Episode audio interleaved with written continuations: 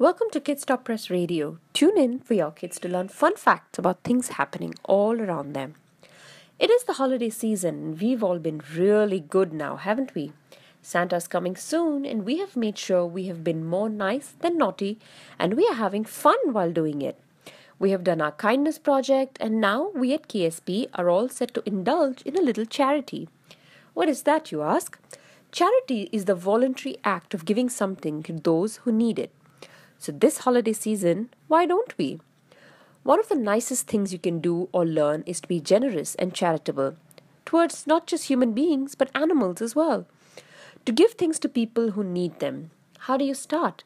This holiday season, go through your closet and start by picking one item from your toy cupboard and one item of clothing from your closet to donate to someone who you think might use them a lot more than you did.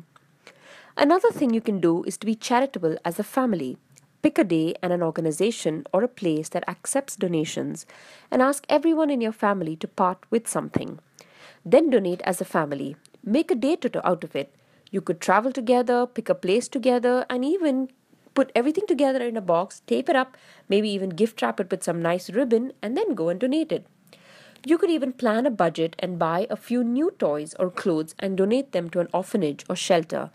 For example, for those living in Delhi, you can donate a blanket to the homeless who have to spend cold nights out on the streets.